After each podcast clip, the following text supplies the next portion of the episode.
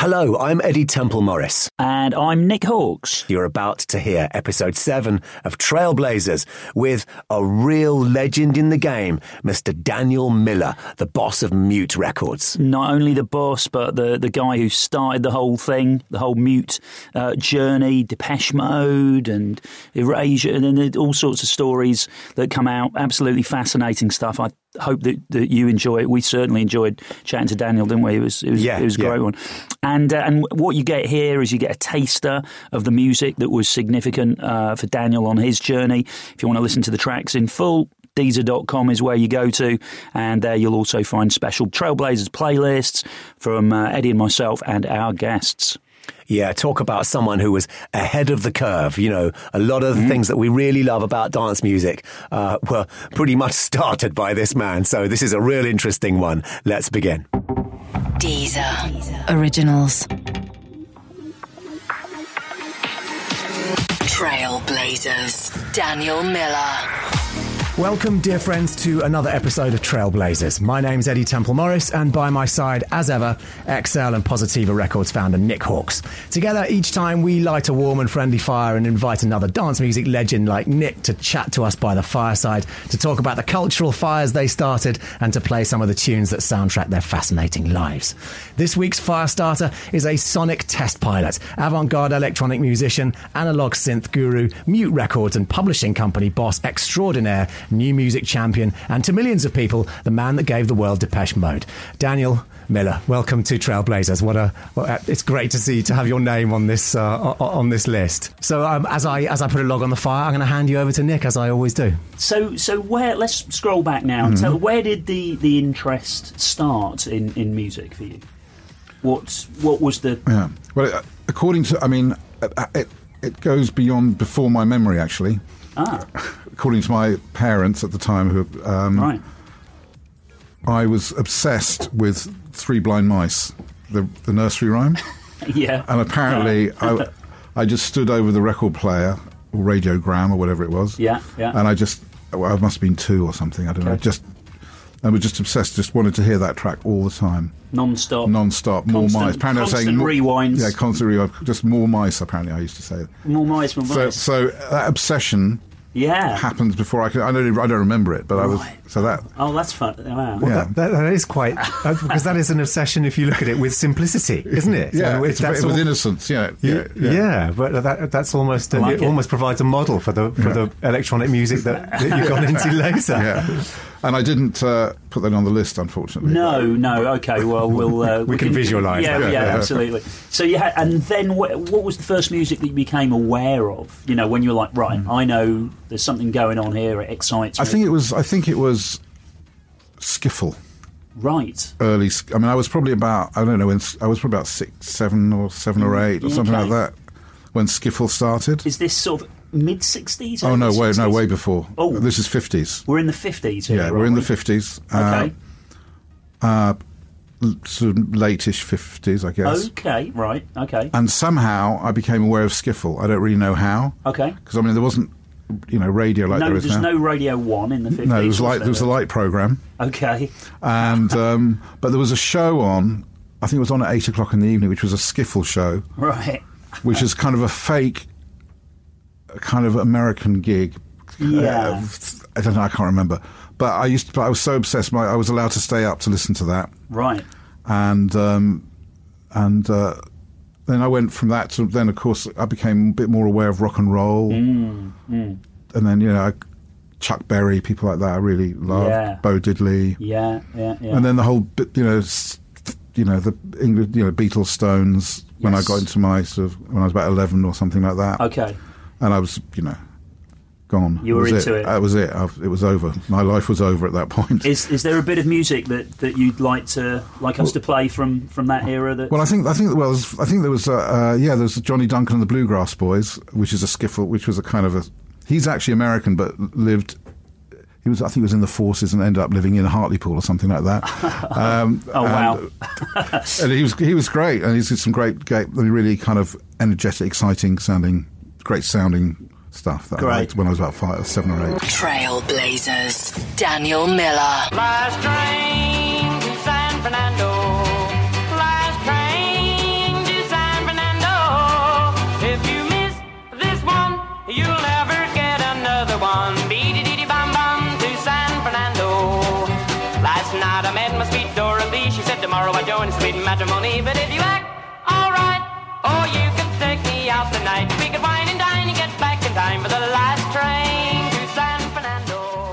That's a cool slow down at the end. Yeah, very good. So, um, um, knowing nothing that about knowing nothing at all about skiffle music, are they are they the skiffle mainstream, or were you all because ever since the late seventies, your life is is about as far away from the mainstream as anyone can Or get? is, is that more When- underground skiffle? Yeah, when did That's a really good question. I- It felt pretty underground to me. I have no idea. But skiffle, well, you know, skiffle was like actually a precursor to punk rock in a way because it was lots of kids who weren't musicians using making music. I mean, he was more experienced, but the, but you know, it was the, it was the washboard and the Yeah. tea chest bass and all that. Yeah. So it was so it was like kids making this kind of sort of you know weirdly distorted version of American music. Because Yeah. skiffle was British. It wasn't. It was a very very much a British phenomenon, not Yes. a, you know, people. Like, I mean, Lonnie Donegan was the big Yes. skiffle star. Yeah, right, right, right. But you know, I remember there was a program on TV called Thank Your Lucky Stars, Mm. And they used to have all these kids doing their skiffle things. I mean, you know, and it was yeah, it was kind of like punk. Lots of Excitement, yeah, energy, yeah, youth, yeah, yeah, exactly. No, no, no need for technical expertise. Just having fun and Right. making a, a noise. You it's know, DIY? The DIY it thing was, is the key. it key. was to that, very isn't it? DIY. Yes, it was very DIY. Yeah, and that was nice. And then, you know, then of course around 61, 62, then the whole British beat pop thing got Mm. exploded with the Beatles and the Stones and all those great bands, Kinks. Oh, I could go on. And- Small and so- and Faces. were, were you a Beatles man or a Stones man? Well, that's really that's. I was a bit. Uh, the very initially, I was a Beatles man. Well, the, the Stones started. The Beatles started just before the Stones. Yeah. Or, and I remember going to around to a friend of mine's uh, house, and his mum. You know, she, I had sort of long hair. You know, like so. You know, and um, Yeah. she was very anti-long hair and all that kind of. And I remember when "She Loves You" came out by the Beatles, she said, um, "Oh, I quite like that." And at that moment, I immediately went on to the Stones. The kiss of death. Um, but I came back to the Beatles and Stones, but it was there was so much. I mean, you know, it's incredible energy at that time for somebody. You know, I was eleven or twelve or something, and it was just like all this stuff that was sounding unbelievable. You know, and it still was no Radio One. It was No. it was still the light program. It was Saturday Club. Brian Matthew on Saturday Club. Were you buying seven-inch singles? I started. I started point? to buy seven-inch singles. Yeah, yeah, okay. yeah. where definitely. where were you growing up? Northwest London, Golders Green, that sort okay. of area. Okay, okay. Um, there's loads of record shops around there. yeah. But you know, you'd hang around and just listen, you know, because you could listen to records in those days, you know. Mm. And uh, but I started to buy, yeah, I started to buy records, yeah. Okay. Mm-hmm. And uh, so then, so you, you, yeah, you were more of a Stones person, did you say? Well, it moved on, and then of Yeah. course, and then when the Pretty Things started, the Stones seemed very, you know, it, you know, uh, you know, you move on really quickly at that age. But I know, but obviously, I mean, I think the Stones for era, you know, the Brian Jones era, basically was my is my favourite Stones era. Right. It, And it- went a bit rock and ro- rock after that. I never thought of them as a rock band; they were kind of an R and B band. So, so around this point where Mm. you're you're distilling your taste, uh, d- do you? I mean, what, there, there isn't a music industry though at, at, at this point though anything like what it's been over the last sort of 20, 30 years, is there? It was uh, like if you'd said, presumably to your parents, "I Mm. Yeah. want to be." I want to run a record. Who would say anything like that? Yeah, I mean, I, had no, I didn't have, didn't have, I wanted to be in a band. You wanted to be in a band, Yeah, and I was in a band. Right. I mean, I started. Well, everybody was in a band. right? You know, tell us about your band. Well, there's a school based based at school. Yeah, And like most, you know, all the really great musicians gravitated together. Yep. Gravitated together, is that right? And all the worst musicians gravitated together. And I was in that lowest, that was in that very Really? bottom bottom rung. okay. And uh, Describe yourself as a terrible guitar player. oh, yeah, I mean, awful, but really had a lot of fun. And there's some, actually, a couple of really great musicians came, were in my class at school. ah, tell us. Paul Kossoff from Free. Oh wow! Oh, Yeah, he was in my class at school. He tried to teach me to play guitar. We were quite good friends. And he tried to teach me, but he failed. Even he failed to teach me, so I knew that that wasn't. Okay. And Nick Potter, who was in uh, Van der Graaf Generator and various other. Right. Yeah, they were both in my class, and they were great. Even, you know, at the age of twelve, they were clearly super talented. I mean, Paul was a great classical guitarist. Mm. Yes. He did kind of do recitals at school and stuff like that. And Nick Mm-hmm. was really, you know, a great bass player. So, Mm. And you know, but I, I had no real pretensions to being. I just wanted to play. I was going to say it's, it's interesting that you there's there's almost self A and Ring going on back there. You know, Yeah. there's, there's no delusion. Like with Oh, yeah, people, no, I was just very- think that they're great, but they're shit. And you you knew you were rubbish. There's a there's a there's a there's great self awareness there, which is something to Yeah. which is very laudable. Yeah, and we, you know, I practiced like hell and it never got any better. You know, so I, I, I'd reached a very low ceiling, and I enjoyed, but I enjoyed it. You know, I, we we used to play. We even did a few gigs, Yeah. kind of at school and stuff like that. And were you were you co- were you covering Rolling Stone songs and stuff like that, or, or some of the Yeah, songs that uh, the Rolling the- Stones were covering?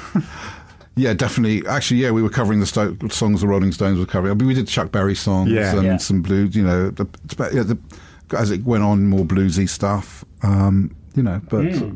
Well, let's let's hear a bit of music from that era now, where Mm. you you're you're you're playing in a band and you're starting to think, "I'd like to be a musician." Yeah. What what, what would you like to give us a, a blast of from, uh, from Well, that zone? it, it could have been a number of things, but I thought I, I I've been listening to early Stones a lot recently, just because getting back into it, and I, I thought I'd play "I Want to Be Your Man," which was their second single. But I remember when it came out, it was scandalized. Like so much, everything about the Rolling Stones was scandalized in those days. They couldn't move without causing a scandal. But the scandal about this song, which I really liked, which was actually written by Lennon and McCartney, was there are only 17 words in the different words in the song, and that was a scandal because it was so um, illiterate. You know. Seventeen words and, and and one minute forty four seconds long. there you go. Trailblazers. Daniel Miller.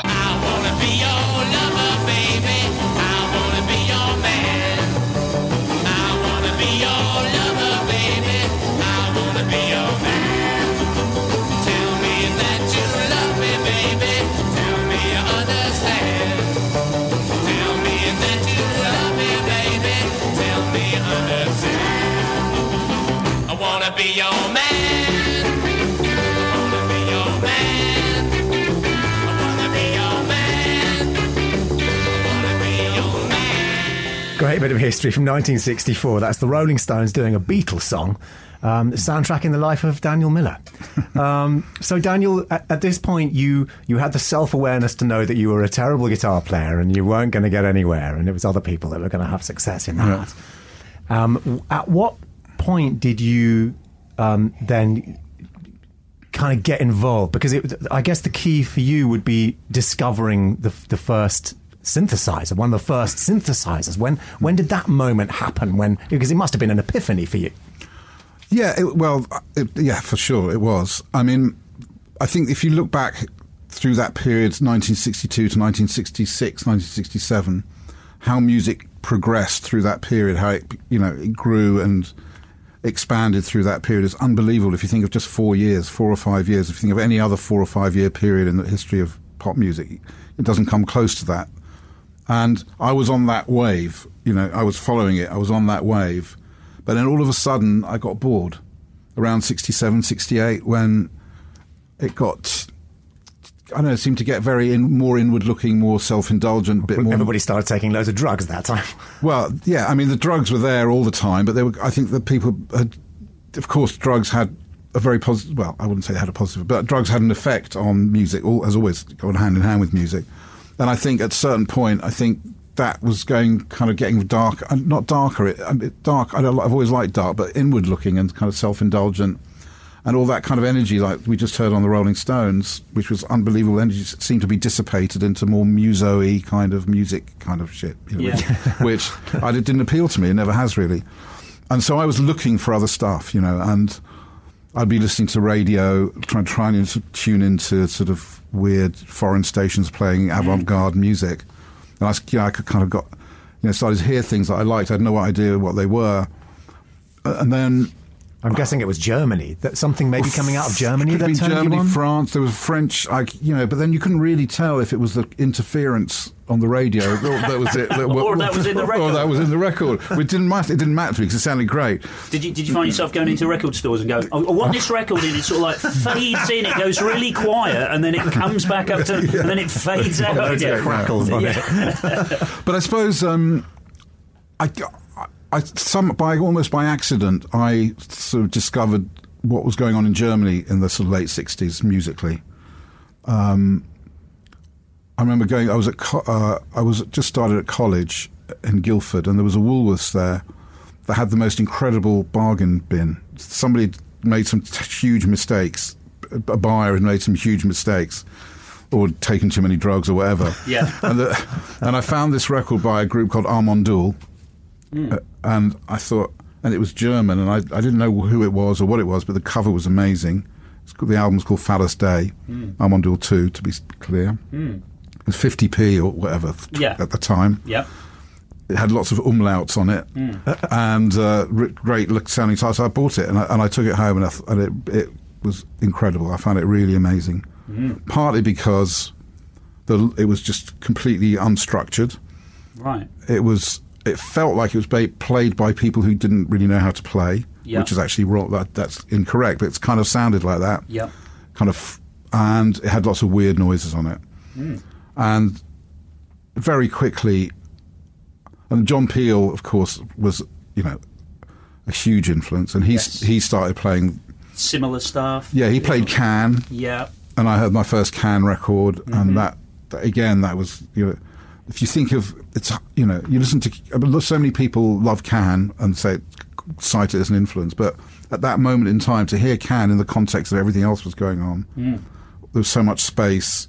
It was kind of repetitive, but not, re- you know, repetitive and all that kind of stuff. And it was just like exactly what I wanted to hear. You know, it got rid of all the clutter. Had other kind of the sort of simplicity, but you know, it's it's quite actually complicated, but felt quite sim- simplicity of something like the Rolling Stones, but sounding completely different. And you were at college at this point, were you? I just started at college. doing yeah, art stuff. film. I was doing film, film and TV. Yeah, And, were your contemporaries into some of the same music as you, or were you just a little bit out on a limb discovering Can and your?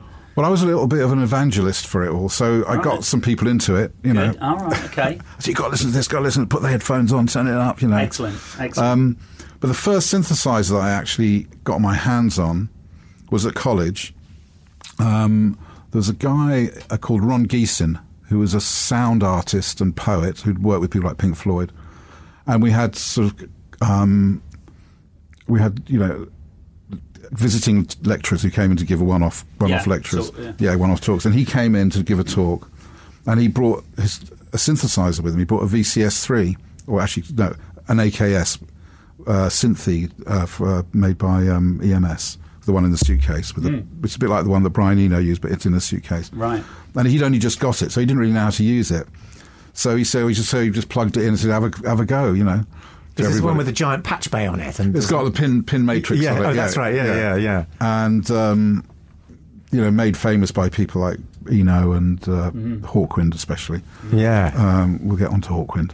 Um, yes, yeah. Let's. and um, and yeah, so we, that's my first, and I and it was, and I was yeah that combined with hearing some of the electronic music or music that used electronics at the time, kind of had me hooked really. right. And did you start making some of your own music at that point then?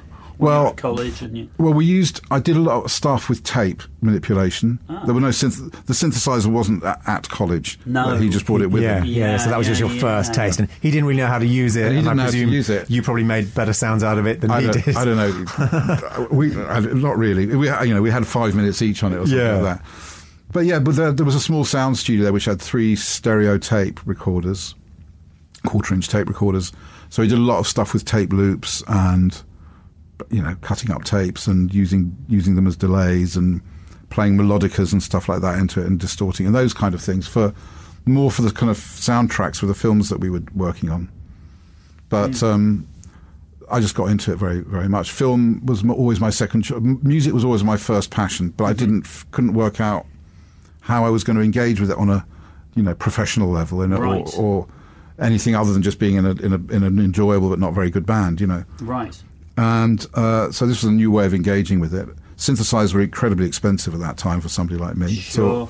Sure. For everyone, yeah, they were so, every- yeah. so prohibitively expensive when they came out. It Yeah, was, uh, yeah, they were. so exclusive. That yeah, they were very, world. yeah, very kind of, you could say elitist in a way. Yeah, absolutely. So, so how Hmm. did you? I guess you had to save up. well, I didn't get. I mean, that was 1969, 1970. I didn't get a synthesizer till 77. yeah, So there was, you know, there was quite a long gap between that. But I was, you know, I worked in film for a while, a little bit as an editor, I started my first DJ kind of career, not career, sorry, for DJing in in Switzerland, and. Uh, in, in a What was, the, or yeah, what was the context of that? the context was it's a ski. It was a the context was I'd been working after I left college. I worked for a couple of years in a cutting room in a you know doing. I just had enough of being in London and being cooped Right. up. Yeah. and I just wanted to get to. I wanted to go to the mountains. I love the mountains. I want to go to the mountains and uh, get some air and you know. And I thought, well, if I'm, I knew a place I wanted to go where, where I'd been to before on holiday, and I thought if I want to, if I go, I'd like to go to that village right? and I'd like to DJ at that club because it's a great, well, it's, it's a good place to meet people, and um, uh, Yeah. and it meant that I could ski during the day and work at night. So I just went there. I, I basically I went on the, on the road. I went on the road. I left. I left work and decided just to go on the road. And on, while I was on the road, I went there and um, applied for a job. I never DJed before in my life. So did you have to uh, temper your very avant-garde taste to sort Oh, of yeah. fit in with the après ski brigade in in It Gstaad was or wherever you were? It was, it was actually it was called Zermatt, a place called Zermatt, which is- Zermatt, which yeah. is by the by the Matterhorn.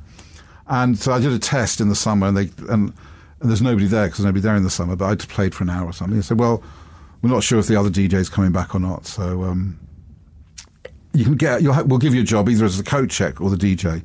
So the other DJ didn't come back, so I got the job as a DJ. So Excellent. that was my first professional musical engagement. So I did that for two seasons, six months at a time Great. Yeah. and it was really playing the hits of the day. Right. You know, it was pop. Yeah, it was like so Human I- jukebox. it- yeah, it was. Uh, you know, it was a mixture of ABBA, Deep Purple, Status Quo. Uh, you know, uh, the Commodores. Right. Um, it was pre-disco. Right. Right. Yeah, it was all over the place, but it was, Sure. but it was what they It wanted. was fun. It was fun, and it's what people wanted. And it, you know, the second season got a bit more funk orientated. A bit m- disco was just sort of Donna Yeah. first Donna Summer things. I, I did a couple of uh, summer seasons myself, actually. Oh, really? I did. I was in um, Mallorca, yeah. Hmm. And uh, I used to DJ like from 10 at night till 6 in the morning. Didn't get a day off. So just like that sum- that one summer, I just, you know, and you play the big records three Yeah. times in a night, Yeah. you know. Oh, I'm guessing that when you you first heard that Donna Summer record and you heard Giorgio Moroder's production, I mean, Hmm. uh, obviously knowing um, TVOD, that's almost a, it's almost a, a, a homage to, to Moroder. That, that Yeah, that well, by, by that time, I was really, you know, by the time I started DJing, I was already really into Kraftwerk, of course, and and course. those, and you know, Klaus Schulze and Neu, and the real, really into the German stuff. And yeah, George, yeah, when I heard uh, I Feel Love, but I heard um, Love to Love You Baby was came out before. That was the big one when actually when I was D- that when I was DJing that that was the big the big tune. the big tune. Yeah. Um, and then yeah, the, the uh, I Feel Love came out later. Yeah, of course, I loved it, and I really related it to Kraftwerk, and you know, I could hear the all the influences, but I thought it was fantastic. You know, and yeah, of course, it was an influence, Yeah. and um, yeah, and uh, yeah, So I guess then the, the, the next um, pin in the map, really, of your life would be where where you actually made your first. You you took all of these influences Yeah. and you took the money that you got from editing and from DJing and whatever Yeah. else that you were doing, and you invested that in what probably was a major investment for that time. Um, your and your first synthesizer and and I, and something to record with. I presume like a, a four track recorder or something. Exactly. Yeah, I, I mean, it was th- that was around seventy six when I decided that I wanted to do it because the whole the part I was you know really ener- I was kind of got a bit jaded by music, mm. and then punk happened, and it, I got really energized by it by, mm. by the by some of the music, but also just the whole energy of the movement and all the all the things it threw out. It was actually meant so many different. It, you could. The thing about punk for me is, of course, you think about punk, you think about Sex Pistols, Safety Pins, blah blah blah. Yep. But I think for a lot of people, it just gave them the the tools or the energy to to, to explore their own imaginations, you know, and in a or to express their imagination they already had. It was like an open book; you could do whatever you wanted. And uh, I just felt that.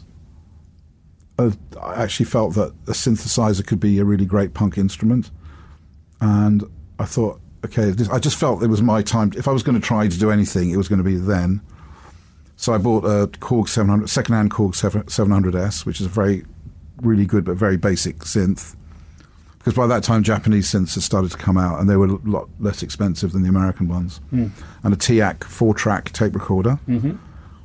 plugged it in and started messing around at home, you know. And um, I, for the, for the first time ever, I really actually thought I- I enjoyed what I was doing. I, I, well, I always enjoyed the music playing, but I actually thought it was quite, it was all right, you know, Yes. as opposed to the guitar, which I just enjoyed and didn't knew it wasn't all right. Yeah, With the synth, I thought, actually, this is actually this is all right, actually. So I, I just did tons of stuff at home every night. Uh, By that time, I was working again as in the cut films. I just, every night, I was just up all night, just mucking about and doing stuff, you know. And I thought I got to a point, and then the whole DIY single thing started, and I thought, what the fuck? I'll just do, I'll put a I'll Put a record out. Just put a record out and see what happens. Nobody will like it. I don't care. Um, but I need to do it. I really had the you know the passion to do it, and um, I did Mm. So it. you picked your, your the best track that you had, well, I, I, had or what you thought was the most. I, yeah, I've been working on a couple of songs, and um, and so I just picked those two. I developed, you know, but I, I rented a bit of a, equipment, which I could only afford for one day. So I knew that I had to do the whole thing in one day, record and mix. Yeah. And I booked mastering. Yes. So I was really, I, I gave myself a deadline, which was really important. Very important, yeah, for sure. Otherwise, Um, yeah. without any kind of deadline, could have just you can still be finishing it off now. Yeah, exactly. and I just did those two, the two tracks, Warm Leatherette and TVOD, and which I thought nobody would like because it was there wasn't much electronic uh, that kind of whatever wave of electronic music hadn't started yet really. Yeah. And I think there was lots of other people at exactly the same time doing exactly the same, like people like the Human League and OMD and Cabaret Voltaire. There was suicide in America. There was Suicide in America. That's right. Which, which was definitely an influence. Um, Yeah, I always thought you you you, you were ve- at that stage a very English and slightly camp suicide. yeah, well, uh, it was. I think. I mean, suicide. I think what the thing about suicide that I I loved, but also kind of. I love their American, their their Americanness. Yeah. the fact that they were using that they were an American band, very American sounding, but not American sounding at all at the same time. yeah, yeah, yeah. I know exactly Kind what of- you mean. The kind of very rock and roll. Yeah, yeah. Alan Vega, you know, really rock and roll, but the sound was nothing to do with that. Yeah, they're uh, as American as the Ramones, but Yeah. with, with no guitars at all. yeah, which I really like. But also, I wanted to do something that was not American, and um, so it's all those things kind of fed into it, you know. But but when I, you know, the, the kind of when I'm talking the post-punk electronic thing hadn't quite started. It was all, everybody was doing. Everybody had the same influences. When you when I met all these people afterwards, everybody had the same influences, had the same trajectory, and a lot of records came out in about four month period in 1978. Out of that kind of movement, you know. So Yeah, well, Gary Numan is someone that we talked to who was you know, Yeah. really getting active in that period and, Yeah. and was, was so inspired. I, I, I must mention, it's the, it, as we record this, it's the day after David Bowie, two days after David Bowie died. Yeah. And of course, you know, what a, massive influence on, on. There would be no Gary Numan without Oh, without. David Bowie. You know, what what what um what kind of influence did Bowie have in your life well, at that point? at that point, I have to admit, and it sounds horrible in the context of the time of, of today, the last couple of days, but he had no influence whatsoever. I actually, because he'd taken a lot of the influences that I liked and made them into his own, like a lot of the, especially around the Low and Heroes time. Um, and I was kind of, and I was a bit of a, I was a very pure, I was very purist, and I thought oh, he's kind of ripped him off a bit or something like that. know. Hmm. But it wasn't ripped, you know. But the, way- you know, but now you, when you get to understand Bowie, he just like took influences from everywhere and, and synthesized them into his own thing. I just thought that he, that he was very successful at that time, and these guys were were not, and he'd kind of taken a lot of their ideas and put them into his music, having, but you know, to be fair, cred, always credited them hmm. and always acknowledged it. You know, he, he didn't pretend that he hadn't. But Bowie somehow, I was slightly in the first wave of Bowie. I mean, I liked. I remember, you know, Space Oddity when I was a kind of teenager. I loved that track. By the time the whole Ziggy Stardust came on, I thought it was a bit too commercial. Yeah. I was very into sort of underground, more the, Of course. the, the German stuff, you know, like the you know weird electronic noises, and I mean, I like some glam rock. You know, there's some great glam rock things. I think mm. it's probably not allowed to say it, but I thought Gary Glitter was and Mike Leander. That was absolutely that was very German. I thought when I first heard Gary Glitter. Yeah. very minimal, very kind of. It was. it At the time, it was fantastic. yeah, yeah, Yeah, They're yeah. brilliant. You know. Let's rewind back to um, to, to Warm Leatherette and, and listen to it before I ask you how on earth um, Grace Jones came to cover that record. Trailblazers. Daniel Miller. Warm. Leatherette. Warm. Leatherette. Warm. Leatherette. Warm. Leatherette. See the breaking glass in the underpass. See the breaking glass in the underpass. Want to hear more of the music? Don't forget, you can listen to the tracks in full by heading over to Deezer.com. Where you'll also find special Trailblazers playlists. Deezer. Originals. Trailblazers. So the normal was what you were called then. You you um, you made a decision to, Yeah. to to have a sort of you know A name. Yeah, a, nom de- name that a nom de vinyl. a, a nom de vinyl.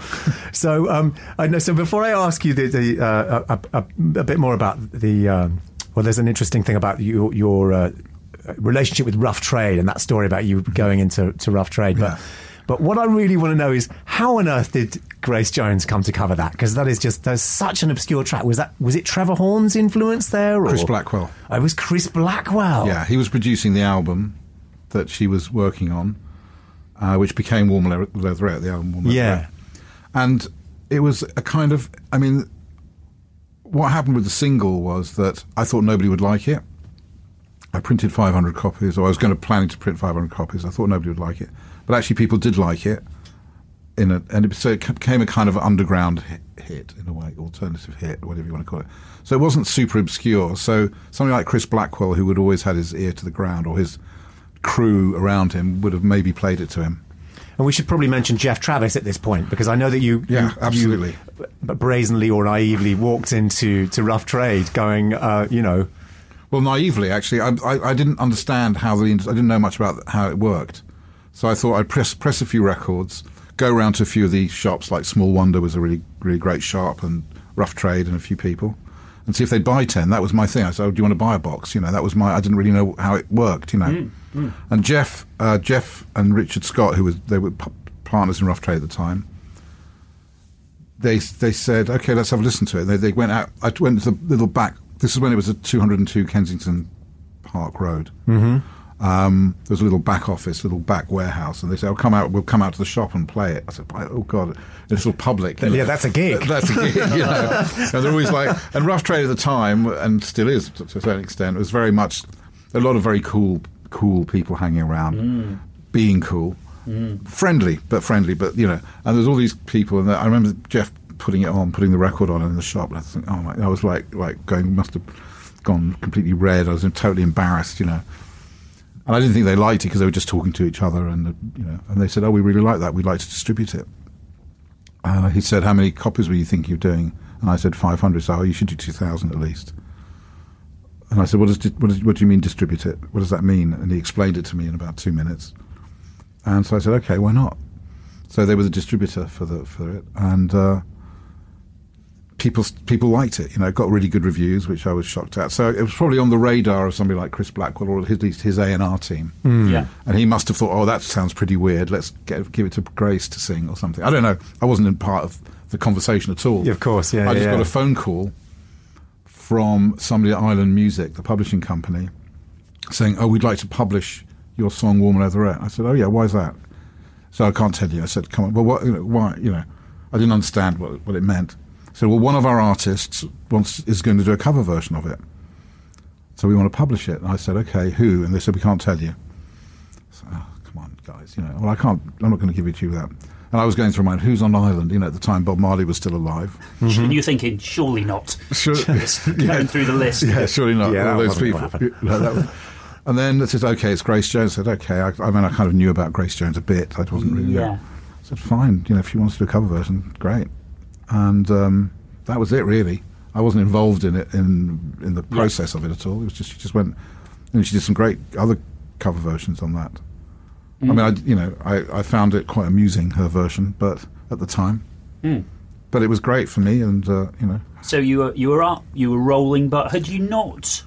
You weren't really a record label at this point, right? You're, No, well, you're, I- you're an artist putting Yeah, out I- their own record. when I put the single out, I had no intention of becoming a record company. I just wanted to put my own single out. I was like a DIY artist putting out their own single, like everybody puts up their own music on the internet now. I Yeah. was putting out my own single. So was that Mute Zero One? yeah, zero zero one. Zero Zero One, yeah. that was Mute 001, which implies there'll be a 002. So, but I never, but I never thought that at the time. I just thought, um, and I just, I, and the record was doing quite well, and I was Yeah. getting it pressed, and I was doing help, working a little bit at Rough Trade at that point, helping out, trying to figure out what I wanted to do next because I'd kind of left my job as an editor, and I, I was making enough money from the records to, to stay afloat. And I, I still didn't really want to make a to, to start a label. I didn't think about it too much. And then somebody introduced me, actually Edwin Pouncey, who was the uh, cartoonist for Sounds, Right. who went under the name of Savage Pencil. Mm-hmm. Oh, yeah. And Edwin still writes for The Wire. Anyway, he introduced me to somebody called Fad Gadget, mm. Oh, Frank Tovey, yeah. Frank Tovey, mm. and and I, it was the first I'd heard people had sent started to send me demos because I had an, um, you know my address, but it wasn't anything that really excited me. That was the first thing I thought I could really relate to the, the lyrics, hmm. the the sound, the kind of humour and the darkness and all those kind of combinations. So you put your address on the release. Is that why you got so many demos? Yeah. Like And- your home and- address. Yeah, I didn't know what to do. I mean, yeah, I just looked at other, I just looked at other people's records. I thought, Yeah. let's put their address on it. I, I was just like, you know, Yeah, yeah, yeah. And and that d- that very that adorable logo of a man or a robot walking as seen from above was that on there as well? Yeah. So and so, how did that? Did you draw that, or did, did you? Well, did it- the well, sounds? Did the Savage Pencil make that? Or Oh no, this no. It was a. I mean, Letraset was very popular in those days. You know what Letraset yeah, is, absolutely, yeah. and you know it was a kind of You might you might want to explain that to. some of our younger listeners, some of the te- our teenage listeners. Yes. yeah. Yeah. Um, well, Letraset was a way bef- long before you used kind of computers to do printing and stuff. It was a way of it was it was a um, it was it was a it was a it was a like a template. Templates. Yeah, it was a- yeah. plastic printed. It was yeah. Basically, if you wanted to do lots of, if you wanted to do kind of smart-looking lettering, you you could buy Letraset, and they had lots of different typefaces, lots of different fonts, lots of different sizes, shapes, blah blah blah. Yep. And you would scratch it onto. You, it's like like a transfer. You Yeah. you you'd Scratch scratch it, it onto and the that's paper. how you built your- And you, yeah. So, but they also did. They, had, they not only they do uh, f- fonts, typefaces. They also did some kind of images as well. Sort Hmm. of. And one of the things they specialised in was architectural images, so that people could use if they were doing a plan. And that's where the little man comes from. It's actually an architectural image. Ah. Architectural man walking So- through a door. Yeah, so so that when somebody with an architect was putting a, a you know doing a plan for something, they could put a little man in there as a context for size and of course, because it's all got to be seen from, a above. helicopter. Yeah, yeah, yeah. I don't know. Ah. so it's a, it's, a, it's a Letraset, hopefully copyright free logo, which uh, yeah. So that's that's that. That's yeah, that. yeah. Okay. Um, so so yeah. So what happens next? So I yeah I met Frank. We got on really well. I said, well, come let's make a single, you know, and so that's really when Mute started as a label. and, that- and was that back to nature? Back to Nature? Yeah, that was Back to Nature. God, and I was dancing to clubs, going just mental to that record. Yeah, that's not on my list, which is a bit silly, but No still. worries. Yeah. Um, yeah, so we, you know, and we went into, into a studio. That's the first time I ever went into a studio to record it. A small stu- eight-track studio in Crystal Yeah. Palace, yeah.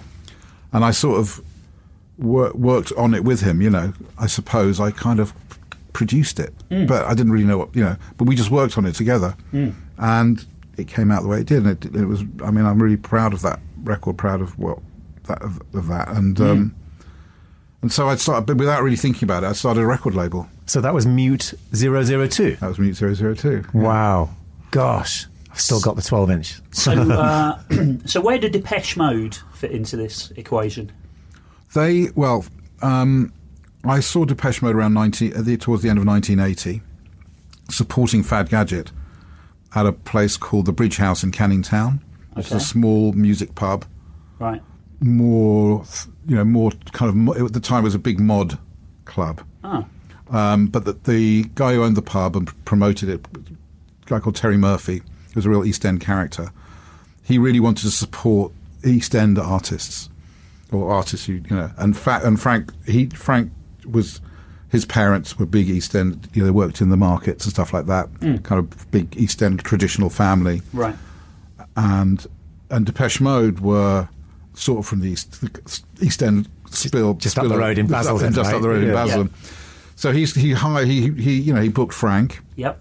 and he got these these kids to, to support and I didn't think much about it. I saw you know I didn't I saw them lurking around and I thought normally I you know I might have gone off to get a bite to eat with with Frank and the, the band, but I thought I'll watch the support band. I don't know. I just felt felt like it Yep. and there was these three three kids, Mm-hmm. four kids, sorry, three, four kids. Um, they were kids, like seventeen year old kids, in really dodgy, neuromantic kind of costumes, Mm. uh, with three cheap, sort of, not, you know, simple synths, Yep. T- you kind of balanced on beer crates, Yep. and a drum machine, and the singer, who looked about twelve, had a kind of a, an underlight, kind of to make him look goth- gothy Yep. and they started. And I thought, "Fuck hell, this is good." Excuse me, that was unbelievable. It's like an incredible song, really well arranged, very you know very simple. I mean, it was like almost too too good. Hmm. And then I thought, well, maybe that's just the first. They just do one good song, Yeah. and the rest of it's good. They just got better the whole way through, you know. And that was they pretty much played the first album, Speak and Spell, with some a few other bits. and Wow, so you of- listening to Just Can't Get Enough and to New Life and or, or to, to Yeah, not to just can't get enough. That came a little. Oh, so, yes, bit- of course. Well, but it was on the speak and spell. But yeah, definitely New Life, Yeah. Dreaming of Me, Yeah. uh, Photographic, all those. Wow. all those early, the really early versions, and they sounded amazing. I thought there's something going on here. I don't know what it is, but it's. I didn't quite understand how it all worked, you know. Hmm. And so I said to them, uh, I didn't quite believe what I was seeing in a way. So, I, Yeah. s- so I said, oh, I went back backstage. I went to the little room at the back and said, oh, I just say I really love that. It's really great. You playing again soon? So yeah, we're playing again the following week. So I thought I'd come back again, just to make sure I was wasn't Yeah. crazy. Yeah. and I brought a couple of. I brought, there's a guy on mute who's still on mute called Boyd Rice, on, goes under the name of Non. Oh, yeah, Non, yeah. He's a no, kind of a noise artist, but he's totally into pop music as well. And he came along with me, and uh, he said, "God, man, you got to sign this. This is great." Anyway, I knew that anyway. Yes. And I went back. I said, "I'd love to do a single. Why don't you do a single?" He said, "They said they were kind of being a bit cool, mm-hmm. and they said, yeah, okay, let's do a single and see how it goes." I mean, it was really like that. And weren't they at the time being courted by uh, the majors then and offered um, very shortly very shortly afterwards yes. It kind of was in a very short period of time because they never really played in london.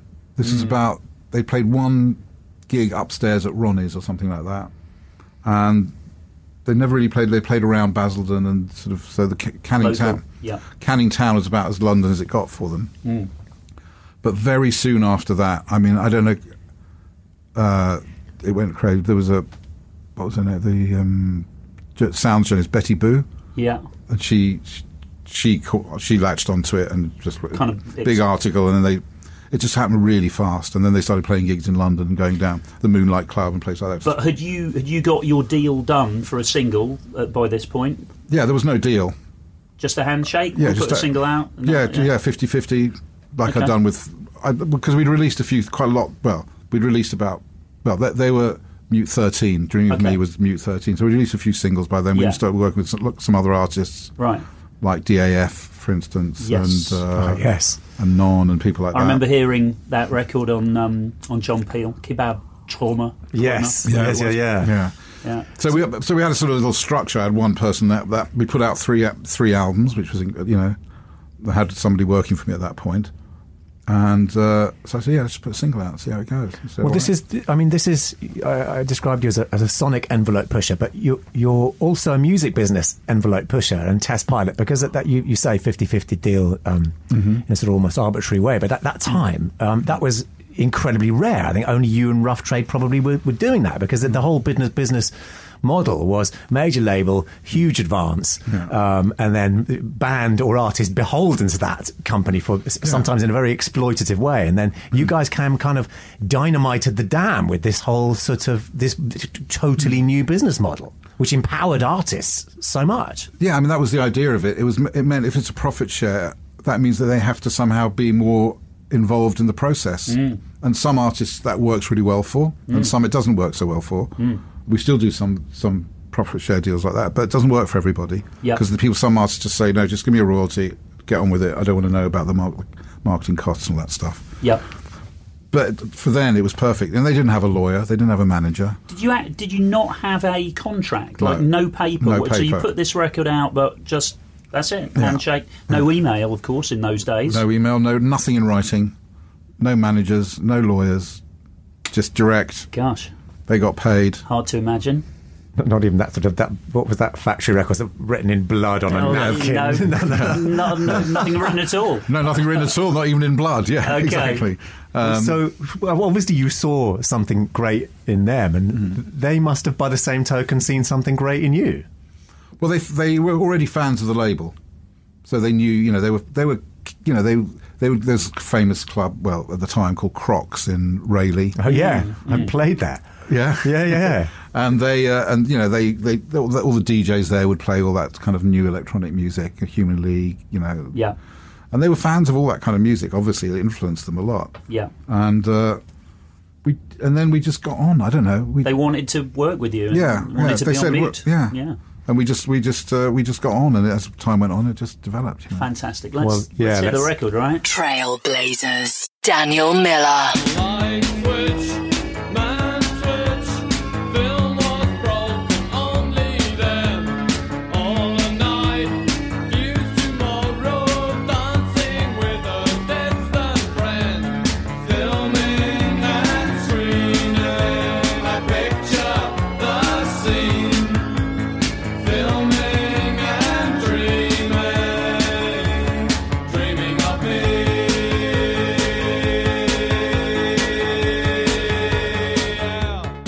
Think it's been decades since I've listened to Depeche Mode with uh, with Vince's hand on the tiller. Yeah.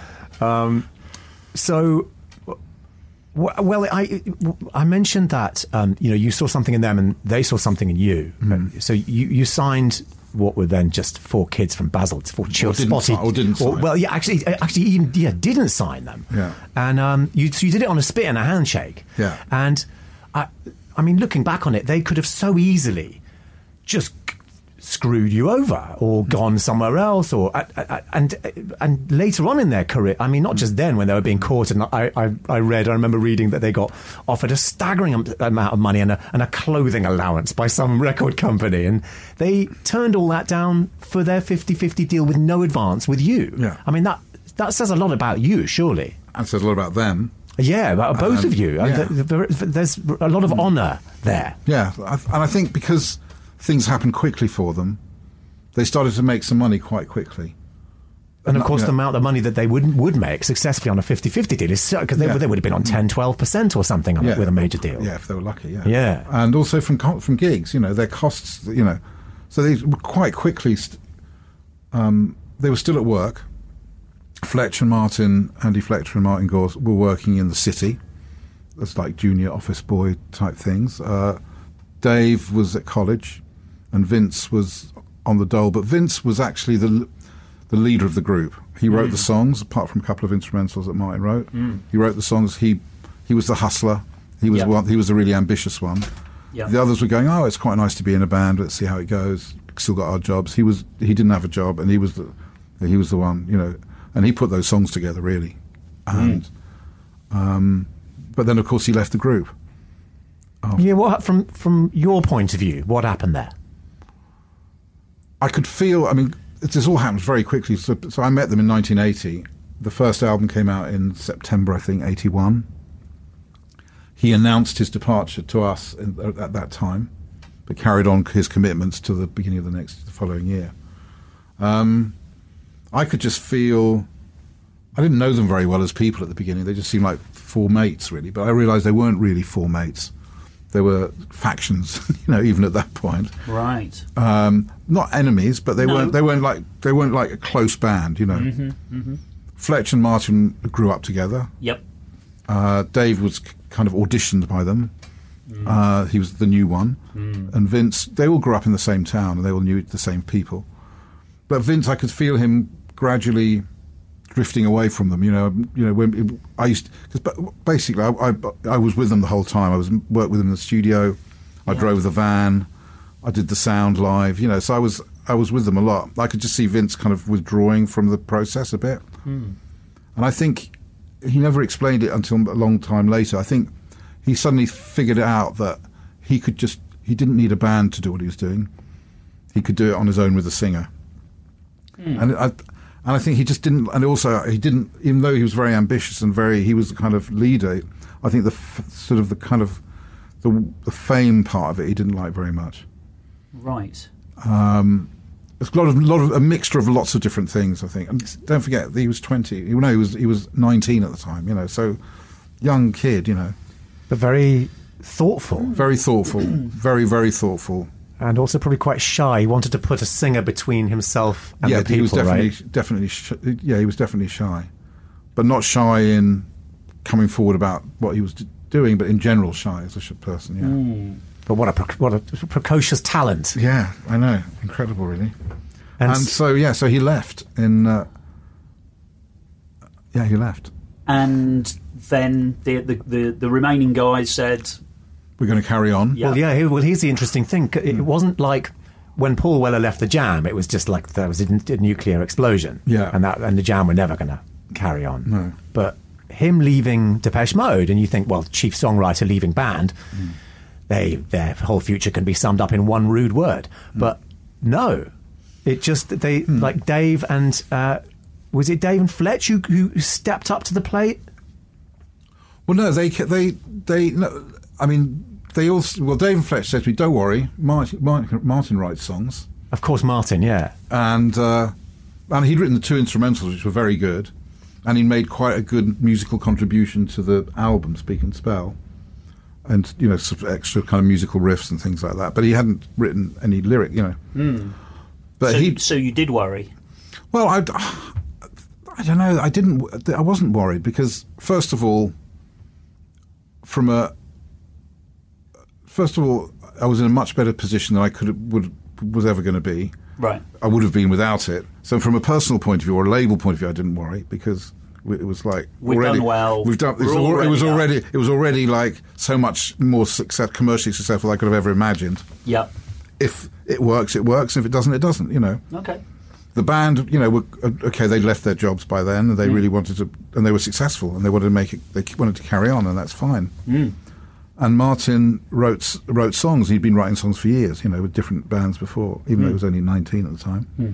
And so, it's okay. So he wrote some songs. Let's give it a go. Really, it was, but it was a very different work, a very different process at that point because he'd written songs, but he he didn't have a vision exact really at that moment how they should be presented or played or where Vince had everything really mapped out in his head, every last beat, every last hmm. part, every last sound.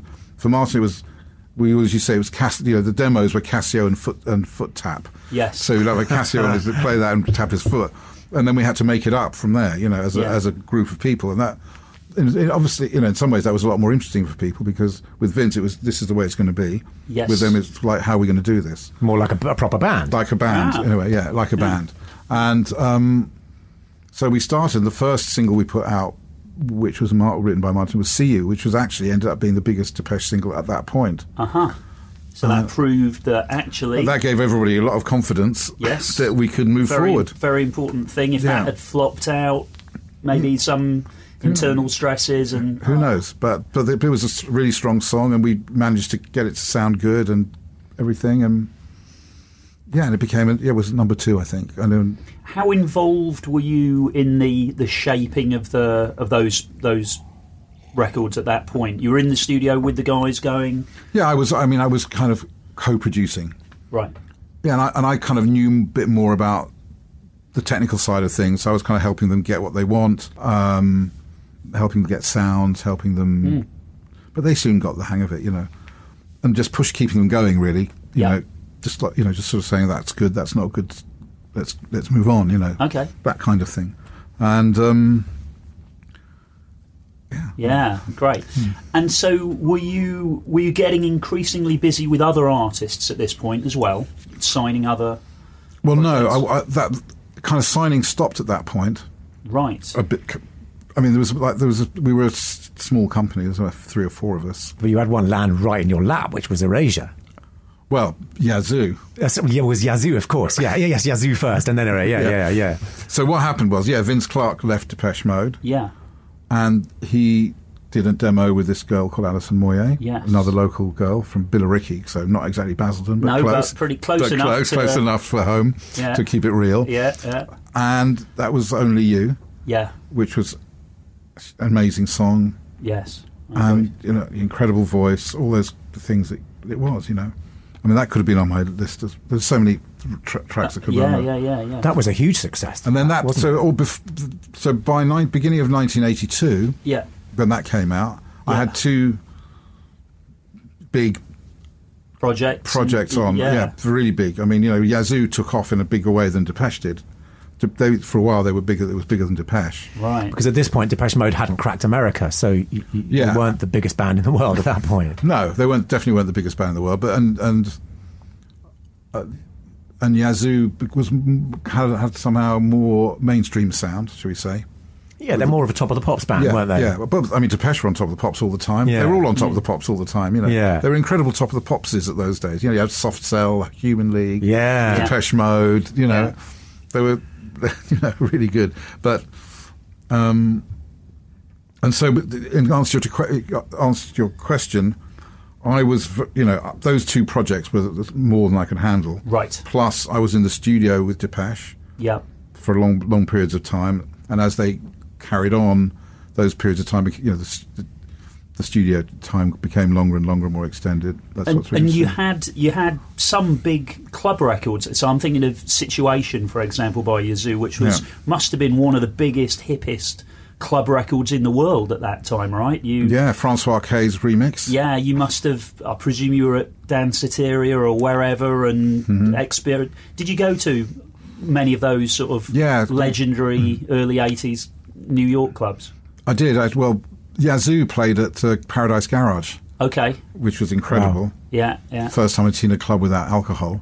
Yes. No, I went to the Mud Club and Danceteria and Yeah. Mars and all those places, Yeah. Yeah. Yeah. and uh, because they were playing our records well, like you crazy. had. You must have had some of the biggest records there in New York at that time. I'm sure you did. Yeah, the Just Can't Get Enough 12 inch was really big. Yeah. And, you know, Shout 12 inch and, you know, and DAF and stuff. So, yeah, those, they were that kind of DOR, they called it, dance orientated rock. Yeah.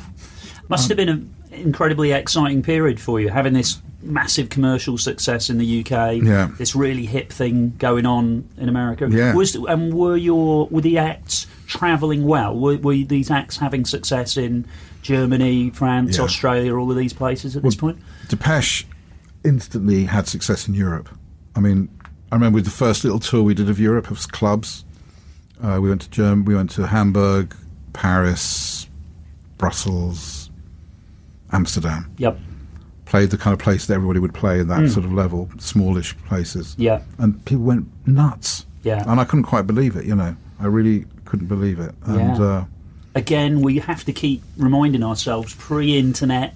So people would have been buying this stuff, you know, maybe import the import store yeah, in yeah, or the press. You know, a little bit of press. yeah, whatever. Very different Hmm. routes to, and very mu- harder, just harder to to break globally Hmm. in that pre-internet era. It did take longer, didn't it? So, And the thing about Depeche that I noticed when I f- first saw them, the very first time I saw them, yeah, because they had some of their friends at that gig, and was that they were people during the songs. People weren't watching them; they were dancing. Hmm. So they would. It was they were, you know, live like a club band, like a show it wasn't band. just stand. no, they were no, they were actually dancing like they would have done in a club. Yeah. and then they'd stop and clap. Yeah. and then the next song would come, and they would pl- dance with each other. They weren't watching the band, weren't interested in what the band were doing. Okay. that, that was happening in Europe, but not in. No, no, that happened in, in London. That was in London. And then I remember the going to the first gig, they well, second gig they did in Europe, which is at the, the Markthalle in Hamburg, which is kind of seated, Hmm. semi-seated. I thought, I wonder what's going to happen because these people are going to sit down. What's because because the band, you know, this is what how the the, the the London gigs had all the UK gigs had gone, and no, they just all stood up on the seats and dancing, and it was great. it was great. Yeah. So- Okay, so then, so, so we've got Depeche and um, Yazoo kind of growing in parallel. What talk keep us Hmm. moving through the timeline? So yeah, so Yazoo split up uh, after two albums. Yeah, Vince and Alison didn't really get on very well, and in fact, the second album, uh, "You and Me Both," I don't think they were ever in the studio together at any point. Ah, right. That was one of those. It's one of those, Had you it started beautifully and gone down? Well, it started. or- It started. I wouldn't say it started. It started by accident. right. Another accident. You know, just like well, Let's- he knew he'd seen her play with an R and B band. I mean, R and B. You know, Yeah. Doctor Feelgood R type R and B. Right. Uh, locally somewhere, hmm. and she thought, oh, she's got Give a it a nice go, give one it of a go. those. Yeah, see what it sounds like. You know, But they maybe didn't. They weren't like you know. It wasn't that they were tight. No. A tight unit. I think. That, I think you know. The, I think that at the beginning, the excitement of the whole thing kept kind of was, was kept them sort of tight. And then They kind of gradually Drifted. disagreements, musical differences, Oh, yeah. ego differences, whatever you want to ah, call it. yeah, yeah, so that that ended, and then Vince. So Vince has had two successful groups, globally successful groups in two years, pretty much. amazing. And But neither of them have. have but they both No, yeah. split up. yeah, he left. Yeah, both. He, he and then uh, he had a, then he did a single with Feargal Sharkey. Uh, never, never. I don't remember that. No. Oh, that was a big hit. Was it? Yeah, Okay, Feargal- that one. Yeah, that was great. That's a really great track. Right. and then he decided. And he, then he, he kind of was lost a little bit. Didn't know what he wanted to do. He was messing around the studio a lot. Didn't quite finish stuff. And and then he said, "I want to form. I want to. I want to do a new band." Okay. Actually, he was one of the first people. He what he wanted to do was do a project with guest singers, hmm. which hadn't really happened up to that point. That was kind of a. But none of the people that he wanted to work it didn't work out anyway. Okay. But Feargal Sharkey was the first of those, and that worked out. and It was a single, but after anyway, so he's so he said, "I'm going to form a band. I'm going to start auditioning singers." So he did that, and he came, and uh, with Flood, the uh, producer, Yes. who we'd started to work with, and so he auditioned and um, chose Andy Bell. He found this kid, Andy Bell, very young kid from Peterborough, and they made an album, and it was a flop, a real flop.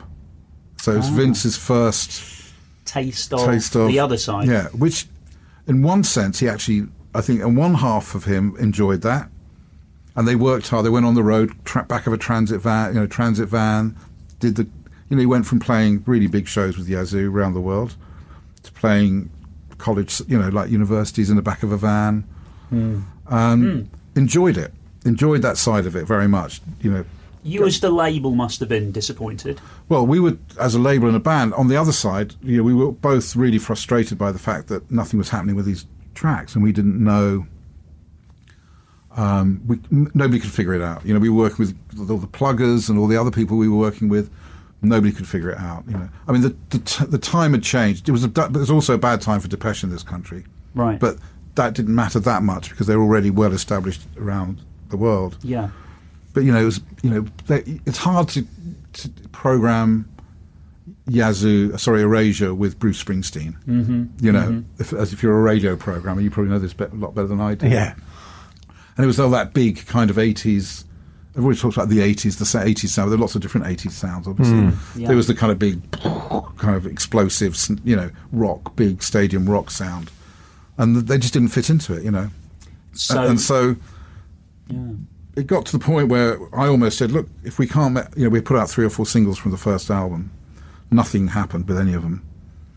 No airplay to speak of, no sales. Hmm. They're building a live fan base. They were hmm. playing live, but it was, you know. Hmm. And so I said, "Look, Vince, I don't. I, I, I'm at a loss. I don't know what to do. I think you made a great record. It's not getting out there. You know, maybe." We should have another go, and if it doesn't work, we should. You should, you know, if you if you if you're not happy, we should, you know, part company. You know, I mean, on a very friendly basis, we're talking. But Yep. I was like tearing my hair out. I had hair at that point. and I tore it out. Yes. And um, and then I remember we had a studio. We've always had a studio at Mute, and um, Flood, who produced the first album, was working with Vince on a, a new track, on just one track. And he phoned me up. I said, "I think we got. I think we got something." So I went. I went to the studio and listened to Sometimes, and I, I, th- I, I, felt it. I definitely felt this was there was something about that. I knew. I, I really had a good feeling about it. And I remember we, we finished it off and we, and we put it out, and they were on tour at the time, and I just remember it started to get airplay. It just touched the 75, which was big at that time was quite important. The 75, Yep. and it just went. It was just exploded from there. And I remember the gigs getting more and more mental. And touring with the Mean Fiddler, they'd been booked in because they booked the tour before there was a hit. So they booked in the Mean Fiddler in Harlesden, which is you know holds about 400 people. Yeah. I think we ended up doing four or five of them, and the queues around the block, people going nuts. But within, you know, months they were playing the NEC and all that kind of stuff. So the, the- you know sometimes was a track that really was a really important one. Trailblazers. Daniel Miller.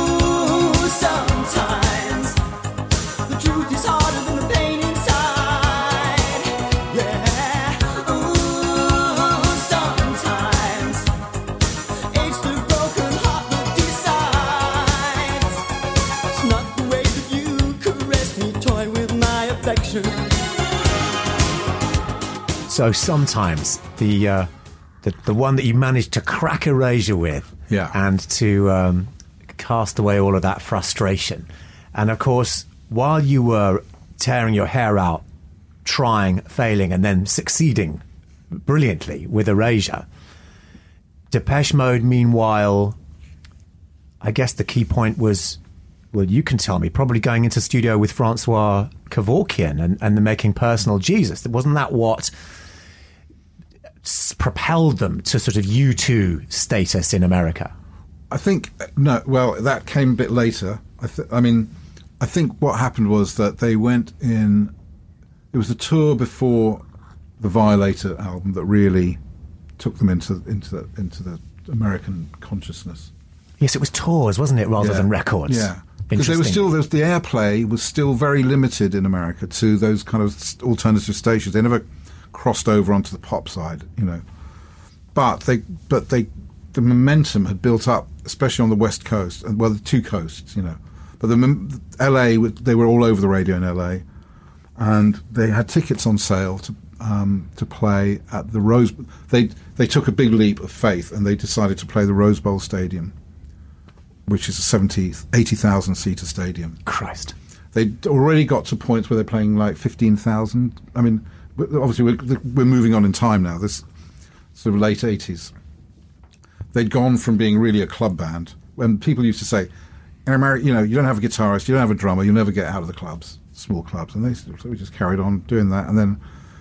But LA, because KROQ in particular, the radio, the alternative radio station, was playing Depeche Mode like non-stop. Yeah. I remember they booked um, to play in uh, I can't remember the name of the place now, but like a fifteen hundred seater, which would be you know Yeah. That sold out in like an hour. They went to a four thousand, that sold out in an hour.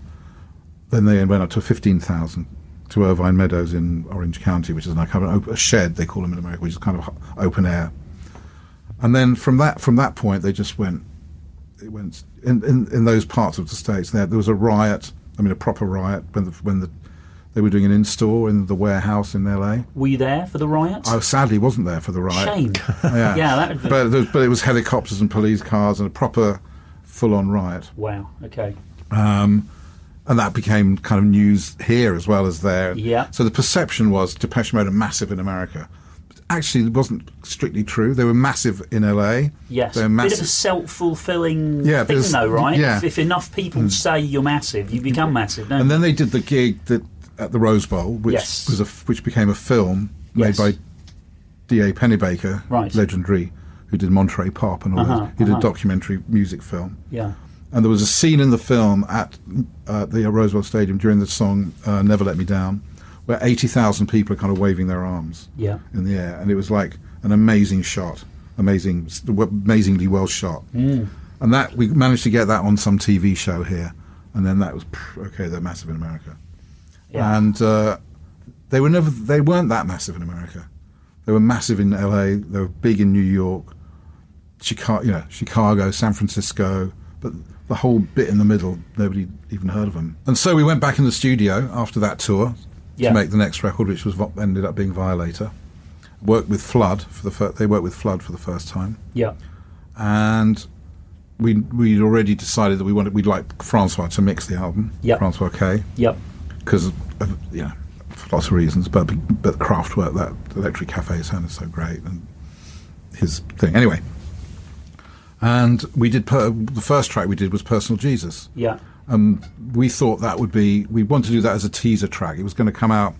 I think the album was due to come out in March of ninety or whatever, and we we wanted we thought we'd put out something in between to keep the momentum going in America. Yeah. But we thought Personal Jesus was going to be a kind of an underground record. We didn't think it was going to cross over. Partly partly because it had the word Jesus in it. Well, I was going to say you didn't think that a record with the word Jesus in it wasn't going to cross it was fill in the gaps to middle to middle America that you were missing out off your uh, off your sales. and um, of course, it, it's always great when you don't expect something and it happens. That became, I think, at the time, the biggest selling 12 inch that Warner's had ever put out. Right. And then we came back, then we finished the album, we came back with Enjoy the Silence, Yeah. which was even bigger. Yes. And then the album, yeah, was, was huge. So you've got this. So now you've got arguably the biggest band in the world, and things probably can't get much better for you financially. Or you're thinking, you know, and you're and you're still an independent Yeah. label. I mean, you Yeah. Mm-hmm. obviously you have big these big distribution s- with, with deals with, with with people. I'm guessing that you you know you're thinking, oh, I can't get any better than this, and then suddenly, I guess Moby happens. And then, and then you've got the most synced record in the whole world, not just Yeah. the. You, but what happened between was not so. Between Violator and Play was probably the towards the end of that was was probably the the least good part of Mutes in terms. It was good because most for me personally most frustrating part hmm. because for a few reasons. I mean, first of all, it was the pressure on Depeche, not from me or anybody else, but in ter- to follow that up was very very high. And you know there's, it's well documented the kind of problem personal problems the band had and how getting through all that and they made Songs of Faith and Devotion which is a great album Yeah. that only sold you know five million copies. Um, but everybody was happy with that. But the band were in, but not in a good way at that point. You know they start you know they were their their habits had become really dangerous i think. And so that was really d- quite a dark period on that side of things Was it was it dark in terms of your did your relationship with them start to really suffer because suddenly there were Mine was- bust ups and The relationship, no, the relationship is with the band is, in general was still very was still very good. I think the relationship within the band was not was not good. right. Um, You did well then to still maintain a because sometimes the label become the brunt of yeah, no, that wasn't ever the case. But um, you know, and the manager, they by that time they had a manager who did, a, you know, was very helpful in keeping the whole thing going. yeah And then you know, and the erasure started to go down a bit. yep Depeche weren't really making records for quite a long time. Nick Cave was doing very well. Of course, because you had Nick Cave on, Yeah. you had the Bad Seeds Yeah, on the for label, years, for 30 and, years, and, yeah. and Warren Ellis and the whole, Yeah. yeah. Um, that was doing really well, but not at that kind of level. Mm-hmm. And there were a lot of projects. We had a lot of sort of. We had a great time at that. I mean, there were some really good things we were doing. We, we started Rhythm King. yeah of With Martin course, Heath and- with those smashes S Express S Express, Bomb, the, ba- Bass. Betty Boo, yeah. yeah and, yeah uh, um, and Blast First, who had Sonic Youth, Dinosaur Jr. I mean, it was amazing. That was late 80s. yeah Because but, but what, I just had Feels- no idea feels- you were involved with that. That's amazing. Yeah. Because when I left, because basically I was in the studio with Depeche Mode for six years, and I was getting frustrated. We were all get. It was the time had come for me to get out of the studio and get on with running a record company, and I hadn't signed anything for ages. And I and I just by chance met these guys. Well, I met Martin Heath and James Horrocks, who Yeah. started Rhythm King, and I met Paul Smith, who started Blast First. yeah I think this. Um, I I don't. I'm not in that world. I'm not in the house music world. I'm not in the guitar Lower East Side. It was wasn't called grunge in those days. World. But these guys really know what they're doing, and I love the music. So Yeah. let's go. You know. So we did. So yeah. We, I mean, it was in 80, 87, 88, 89. We had Sonic Youth, Dinosaur Jr., Butthole Surfers, S Express, all that lot. You know. Wow. On the bass, which was you know mental time. Yeah. But fun. You know, up to a point. And Yeah. You say it was a frustrating time. There's a, there's a lot of success right there with that. With that. Yeah, list. that was a bit earlier. That I'm sorry, I, I rewound a bit. No, that, Okay. was, that was great. That was pre Violator. Yeah, Yeah, yeah, yeah, yeah, yeah. yeah. But then, yeah, so the 90s, and then the, the Britpop thing happened, hmm. which was very counterintuitive for what we were doing. You know, the kind of music that Brit. We were always trying to push the envelope, and I felt that Britpop was pushing the envelope that way. Yeah. and the me- you, you, I mean, you remember the Britpop era. You couldn't move in the media without Brit, you know, Britpop. Of Yeah. course, there was on the underground side there was good techno scene yes but it wasn't you know commercially big. But it was hmm. I mean there was a commercial end of it. Hmm. But Britpop were really and none of the, I didn't want to work with Britpop bands. None of the bands that I worked with they were kind of they they they, they were kind of over, overlooked really in, in, in, the, in the media sense, press and radio. Was it was Berlin uh, an outlet for you to get away from from Britpop then? Because I know that you've got offices there, I know that you've got a Yeah. place there, you've got a great interest, obviously, with, with you know. Well, my, music. my yeah, I, I, I kind of my Berlin relationship started in the early eighties. First of all, because the birthday par- uh, the birthday party lived there, and I worked with the birthday party. They were on 4AD, and then they came to Mute, Mm. and then they they became Nick Cave of the Bad Seeds. But they were living there. We worked in Hansa. Mm-hmm. I loved that place so much. Then we did three Depression. That's just you. You s- s- uh, spin past hands about that's that amazing, Yeah, Spanzer, yeah, legendary Yeah. recording studio where so much amazing stuff happened. yeah, well, right? that's where Bowie did Low and Heroes. Yeah. Uh, you know, U2 did stuff there, a lot Yeah. of stuff. We did we did three albums there. yeah. Depe- I mean, we being Depeche. Yes. Yes. Plus So- other artists like Einstürzende Neubauten. yeah, I was going to say you, you must have um, come across Blixa Bargeld and all of those. yeah, like, well, they were very on mute for quite a long time. Yeah, and Diamanda Galás, who's American, but she was she was living there. So yeah, that's a whole other thing. But Yeah, yeah. and then when the wall came, so we were quite big involved in that whole scene. And then the wall came down, and the whole techno thing exploded with clubs like Tresor and Yes. and you know I was you know I loved Tresor and those guys and. That's around the time Rhythm King ended, Yes. and we started Novamute, which is Yes. a, more of a tech straight ahead techno label. Yes. And we were distribute, we were putting out the Tresor records through Nova Mute, Yeah. as well as working with people like Speedy J, Yeah. Plastikman, Yeah. and some of the great electronic music innovators of that era, you know. Si Begg, who's a lovely Si man. Begg, who- still yeah. got his publishing. I know. Yeah, I- yeah, Si Begg, and yeah, a lot, you know, we worked with some really, you know, kind of a harder guy, you know, Adam Beyer, people like that, kind of Mm-hmm. more hard stuff. Um, yeah, that was a good time. The whole Berlin Tresor thing. Yeah. Yeah. pretty- yeah. So, and uh, Moby, should we? Do you want to tell us how you first came Yeah. across Moby? Yeah, well, Moby actually, Rhythm King licensed Go from Instinct Records in Yeah. New York. It was a one-off license, and that was a huge. That became a big hit. Yeah. Then Moby, don't know what exactly happened between them, but it didn't work out. Yeah. And um, we got in touch with Moby.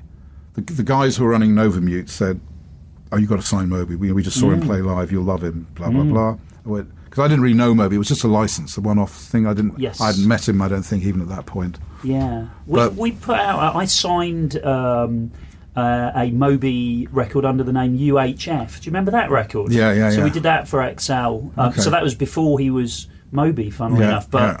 again, it was it was kind of a tracky Yeah. thing. Yeah. Although his manager, I think, would his manager Eric Härle have been? I think he was in the equation. Even in those days? Even, even yeah, I think he might have been. He definitely was at the beginning of Yeah. our relationship. Yeah, Yeah, yeah, still yeah. is, of course. Yeah, yeah, yeah. So okay, so So, so yeah, so we signed Moby. yeah. I actually think we did actually sign Moby. Yes, you actually had some We had paperwork some on that one. paperwork that We've been going for 20 years. Let's. Yeah, that's, that's something. And um, he did a fir- his first record, which is uh, his first album, "Everything Is Wrong," which Yeah. which did really well. It was Yeah. kind of in kind of a more poppier dance version of Go. You know, he was in still very much in the electronic music world, Yeah, and it did really well. And he toured on it, and everything was going extremely well. Hmm. And then he decided to make a punk rock record, just at the time when in America. The Chemical Brothers, Yeah. Prodigy, yes. uh, Fatboy Slim, We're all. or his contemporaries. Electronica was exploding, as it was called, yes. Electronica, as the Wall Street Journal coined that phrase, I believe. Did they? Yeah. Right. That's why I try and avoid using it. Mm. Um, and Moby made a punk rock record, Yeah. and he made an okay punk rock record. He didn't make a great punk rock record called Did you- Animal Rights. Did you try? Did you say to him at the time, "Look at the business that these guys are doing here. They've all, you know, and you're going, you're going in the other direction." Of course, we had those a lot of those talks, discussions, but with Eric as well, of course, Yeah. the manager who was. But in the end, if you believe in the artist, which I believed in, I, I, it was it was difficult, but he, we went through it with him, you know. And who knows if he hadn't done that, maybe he wouldn't have done play. Yes. Who, who knows? Who knows? But you thought, Mm-hmm. let's back the artist. Yeah. Let's back the artist. The record did really badly. Yes. Um, his he was you know his touring went like that, playing to like 250 people at the Water Rats kind of thing. Oof. It was like you know, and then we um, he started writing a new record, and he was definitely wanted to make a more. It started out as a sort of more electro pop record, hmm. and Eric and I were not sure if it was a bit too wasn't quite didn't feel like Moby, felt like he was hmm. trying too hard or something. Mm-hmm, mm-hmm. And then, uh, and then he played me one track, played us one track, which was um, uh, Was it Why Does My Heart? it wasn't actually "Why Does My Heart." It was what, what, "Find My Baby," I think, which was a s the first thing I heard where he used those kind of bluesy sample things. Yes. and we said maybe that's the go that go that way. you Yeah. know. and he wasn't, and then he, then he went that way, and he made that album. Yep. And again, we had a lot of frustration. We, we thought it was an amazing album. People, the kind of feedback I was getting from people who you wouldn't normally get feedback from, loving the record, made me feel that it could be huge. Mm. But it took a while to break through. We we put out three singles mm-hmm. without really that much. We without that much success, Okay. and then. Um, Was it an advert or something that did it, that cracked it it? was a combination of things, and then we we said we said we should let's let's not overthink this. Let's just put out our favourite track. So we put out "Why Does My Heart Feel So Bad," and there was a combination of things. Pete Tong started to play it. Yep. Another track was was had a big sync. "Find My Baby" had a big sync, and all of a sudden it just went nuts. you had a perfect storm. Very. Because I remember we did we deliberately did, we did he did a Scala show which is about seven hundred people, and the the idea was to do two Scala shows. I said no, let's wait, let's do one. It was just as wise as my heart come out, and let's do the other one six weeks later at the end of the tour Okay. One at the beginning, one at the end. during the during the cycle of the of the track. It was hilarious. The first one, I think, was fairly sold, almost sold out, but you know, struggled. The second one, everybody, everybody Was on you your know, case. but it wasn't. It just it wasn't. Yeah, it was, all, it was like celebrities wanted to go there. Like everybody wanted to review it. It was hilarious, really. And this was in a six week About a six week period. Yeah. Trailblazers. Daniel Miller. Why does my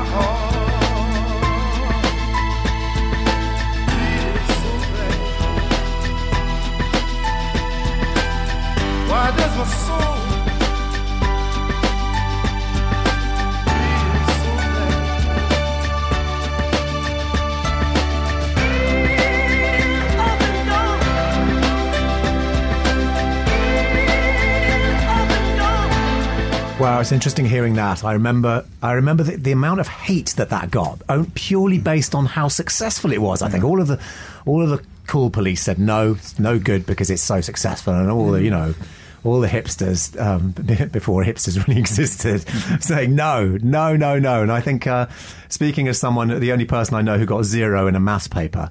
Um, wasn't uh, Moby one of the only artists to ever get zero out of ten in an album? Yeah, the album, even before it was successful, he got a zero out of ten full page review in the Melody Maker.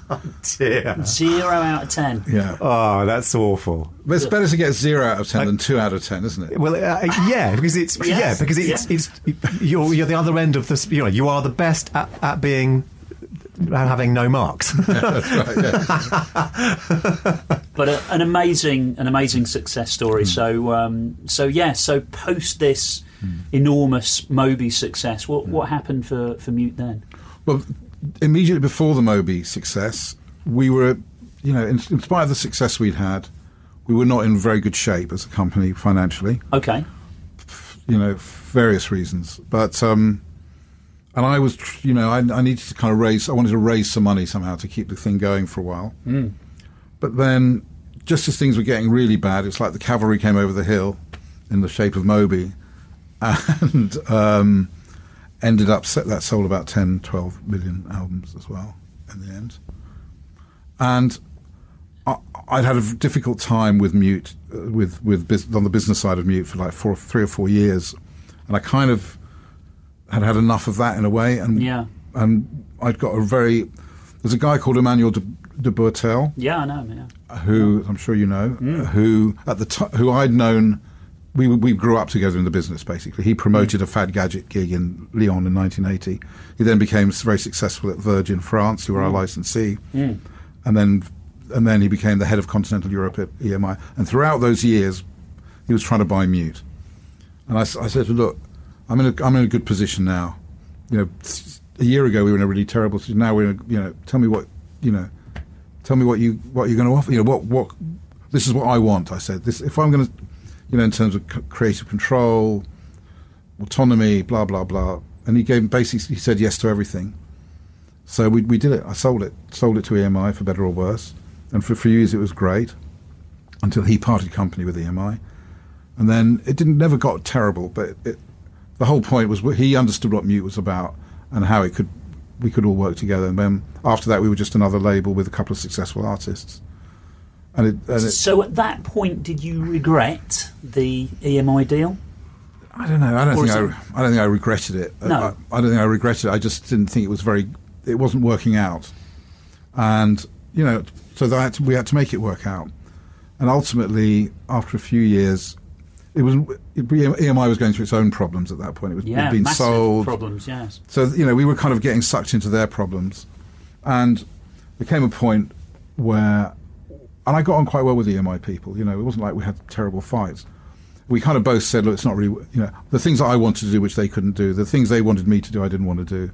It wasn't working out. I said, let's just part company as, in, a, in as good a way as we can, you know. So we left EMI. They obviously owned the catalogue, but we brought a lot of the artists with us. You know, we brought Goldfrapp, uh, you know, um, a lot of you know Goldfrapp, Liars, Erasure. A lot of a lot of the artists historically we'd had came into the new company, into the new Mute, and the first, and then we started signing new artists for the new label. And the first artist we signed was Yeasayer, American band who are, I think are fantastic. And the labels were fully independent and have been for five years. Yep. Still working, as I said, with people like Goldfrapp and Erasure, which is great, and lots of new artists too. Tell me, tell me about uh, signing New Order. Yeah, well, that I mean, I New Order hadn't made an album for ten years. The catalogue was with another with a major label with Warner Brothers. Um, Nikki Kefalis, who you probably know, Yeah. Yeah. was the, has been doing our promotion for years and also doing New Order's promotion for even longer. Factory, you know. Gosh, didn't Nikki even work on like those Rhythm King records? Yeah, yeah, she worked on. Yeah. All the way Oh, yeah, yeah, yeah, yeah. She did. Yeah. Yeah. Wow. And she's still doing most all our promotion. Wow. And she t- she said, "Look, New Order. I think New Order might be looking for a deal. Are you interested?" And I said, "Yes." So well, she said, "I'll have. A, I'll tell them you're interested." And then, I mean, I knew the band a bit. Yep. I mean, from not from you know from, from going out really, and um, so we had a meeting. It went really well. Immediately, Bernard said, "I'll send you some music." Yeah. and I was. I mean, it was early, v- very early versions of the tr- of what basically is the album. Yeah. No vocals at that point, but I thought, I mean, you know, you, you always get when you get put in. You don't often get put in a situation like that where you have a great legendary band, historically unbelievably important band, Yeah. who but haven't made a record for ten years. You, you're nervous because you want it to be good, Yes. uh, but it might not be. It might be not good. You know, it could be them just getting back together to, to whatever. Um, so obviously, I was nervous about that. And if it wasn't, if it hadn't been, if I didn't find it exciting, I wouldn't have done it because I think it would have just been a very painful experience for everybody. Yeah. And but I, what I heard, I thought sounded great, and so we just we said Did yeah, it. we did it, you know. And um, they produced. They, Tom Tom Rowland from Chemical Brothers produced two, two and a half tracks. They did the rest themselves in their own studios up in Macclesfield Yeah. And uh, I, I kind of got involved a bit on the A and R side, but it was mostly not creative really, apart from helping them. Ch- they had a lot of songs and a lot of different versions of each song, Yeah. and so we kind of sifted through a lot of that to decide which ones to go forward with, and then it was more about just keeping it on track for them, you know, and getting it mixed. Great. And um, I mean, couldn't have been happy with the, with with the result, you know. And I think that the general public, have, you know, think you know it's gone it's gone down extremely well. Trailblazers. Daniel Miller.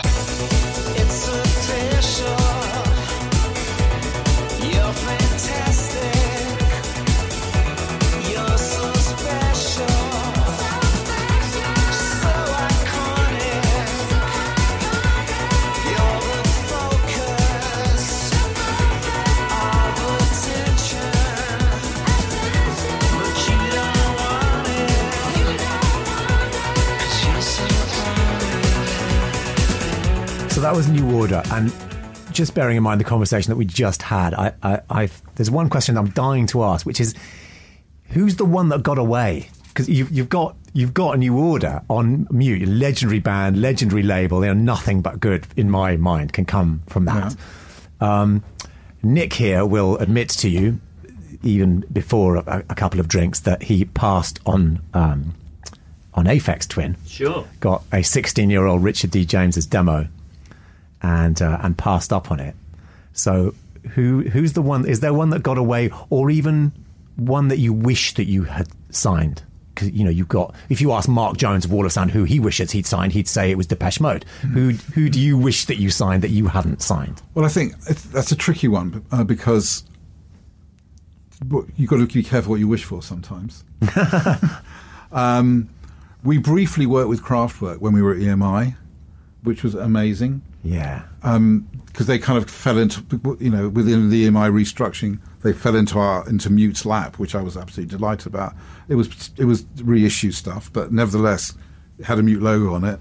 That's so that you know, we we worked with Can, who are one of my other we, we for 25 years on the Can catalogue. I wished. I mean, in terms of bands, there were in retrospect, I don't. I'm not. I don't wish I had signed them, but at the time, I really had. You know, there was, um, the Yeah Yeah Yeahs we really tried to sign. Right. A couple of others we really tried to sign. The Klaxons at the time we tried to sign. Ah, yeah. But you know, the Yeah Yeahs have gone on to really great things. The Klaxons are sort of you know, whatever. But I mean, the one that I really would have, the one that I, the one that's very successful that I d- deliberately turned down, you know, turned down was Nine Inch Nails. Oh my God! Really? Right. I thought it was too much like too much of the stuff already on mute. Yeah. In a way, at the time, it was you know, like Nitzer Ebb and Laibach and stuff like that. Yes. Yes. Gosh, I'm stunned. I'm. I'm I I'm didn't have the vision to see where it could have gone. Yeah, I mean, I, I just think that, that that passing on stuff is is as much part of the process as signing stuff. Hmm. It's just the two go hand in hand. So hmm. when somebody goes like, "Well, how could you pass on?" Well, in the same way that I could have signed that. It hmm. just it's all part of the Yeah, I guess. Yeah, the universe is in balance. You've you've got The other one, I, yeah. Yeah, the other one I passed on, which I was, which I is actually even more, which I really regret more from a. I mean, it's a great record, but more from a financial point of view, is the Piano by Michael Nyman, Oh wow! Oh, yeah. the soundtrack to that film, which became, and he really, really wanted us to put it out, but I'd been burnt on a few soundtrack albums up to that Yeah. point, yeah. and I, and I just couldn't deal with it. But that's that's huge. I mean, in sync and stuff like that, amazing. That's more, and it's a great record, so it's not like purely commercial. Hmm. But The wow. one that I, the one that I the other one that I really wanted, which I didn't get, which is the Neu catalogue, right. the German band. Yeah. Neu. Hmm. Hmm. Ten years we tried to get that, and the two guys in the everybody the ba- the two guys in the band, original members, Klaus Dinger and Michael Rother, they wanted to do it. The, we would have been licensed from Universal. They they wanted to do it. Everybody wanted to do it. But the two guys hated each other so much they wouldn't get in the same room to sign a contract. They wouldn't Ah. not even the same room. They didn't want their names on the same piece, Piece of of paper. oh God, that's a lot of hate. Yeah. Oh dear, that's a lot of waste of energy. What a shame, because that because mute would be obviously be the Yeah, perfect 10 years. perfect place for years, for but still. Noi to Yeah, be. yeah. Well, um, we've we've sadly got to end this fascinating um, look through your life, and Mm-hmm. uh, and end it as we end everything with this bizarre question that that that, that but it's interesting in in that it you know hopefully makes Mm. people come up with something a, a little bit different, which is that if aliens were going to come down and, and, and destroy the planet and you could you could save it just with one piece of culture Yeah. that being music Yeah. what would you give to them to save planet earth what would be your tune to save the world Well, it's really there's no question in my mind that it should be Laibach, the the uh, Slovenian band, and Life is Life. Um, the Laibach are a band I've worked with for a very long time. Aesthetically and in many ways, they really embody what I what Mute is. I think they've never had the crossover success, but this last year, 2015, was one of the most bizarre, interesting events that I've experienced in well, probably the most actually in my entire time in the industry, which was going to North Korea with Laibach.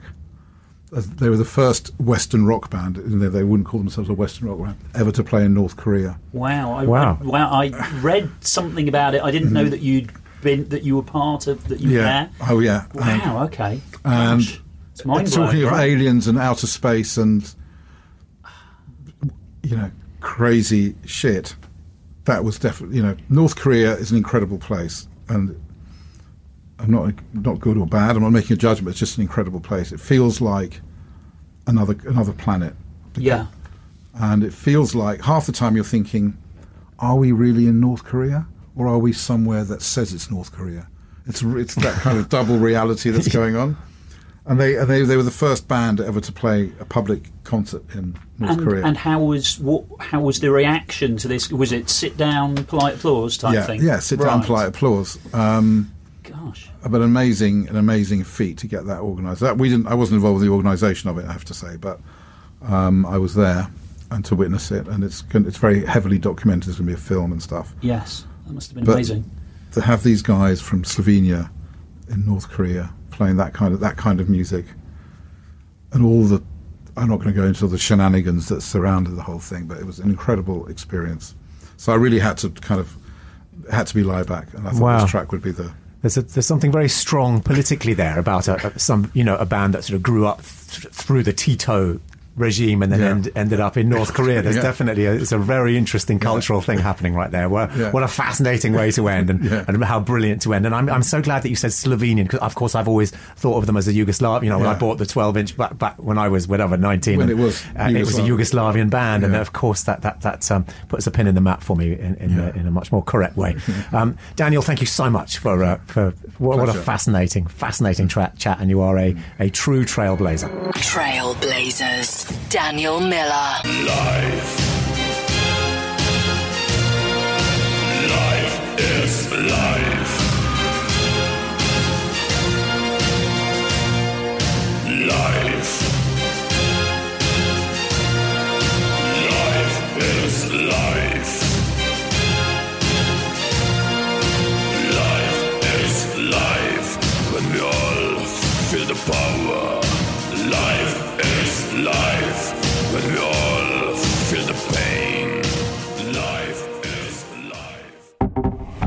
Deezer. Originals. Trailblazers. Thanks for your ears. We hope you enjoyed Trailblazers. Uh, we love your feedback. So if you want to get in touch with either of us, you can reach out to me via Twitter at EddyTM. That's E D Y T M. Or you can reach out to myself, Nick Halkes, N I C K H A L K E S, on uh, Twitter or Facebook. And remember, we've just given you a taste of the, the great music that uh, shaped the journey of our special guest today. Uh, if you want to hear music in full, head over to Deezer.com and you can find special Trailblazers playlists that Eddy and I put together and some special stuff from our guests. And bear in mind that if you enjoyed this stuff on Trailblazers, you'll definitely enjoy the curated playlists that happen on Deezer, Just download the app for free and search for Trailblazers or head to the dance section. where you'll find a playlist for just about any genre you can think of in dance. Trailblazers. Thanks so much to the amazing Daniel Miller for joining us. Next time on Trailblazers, Tony Prince. Deezer. Originals.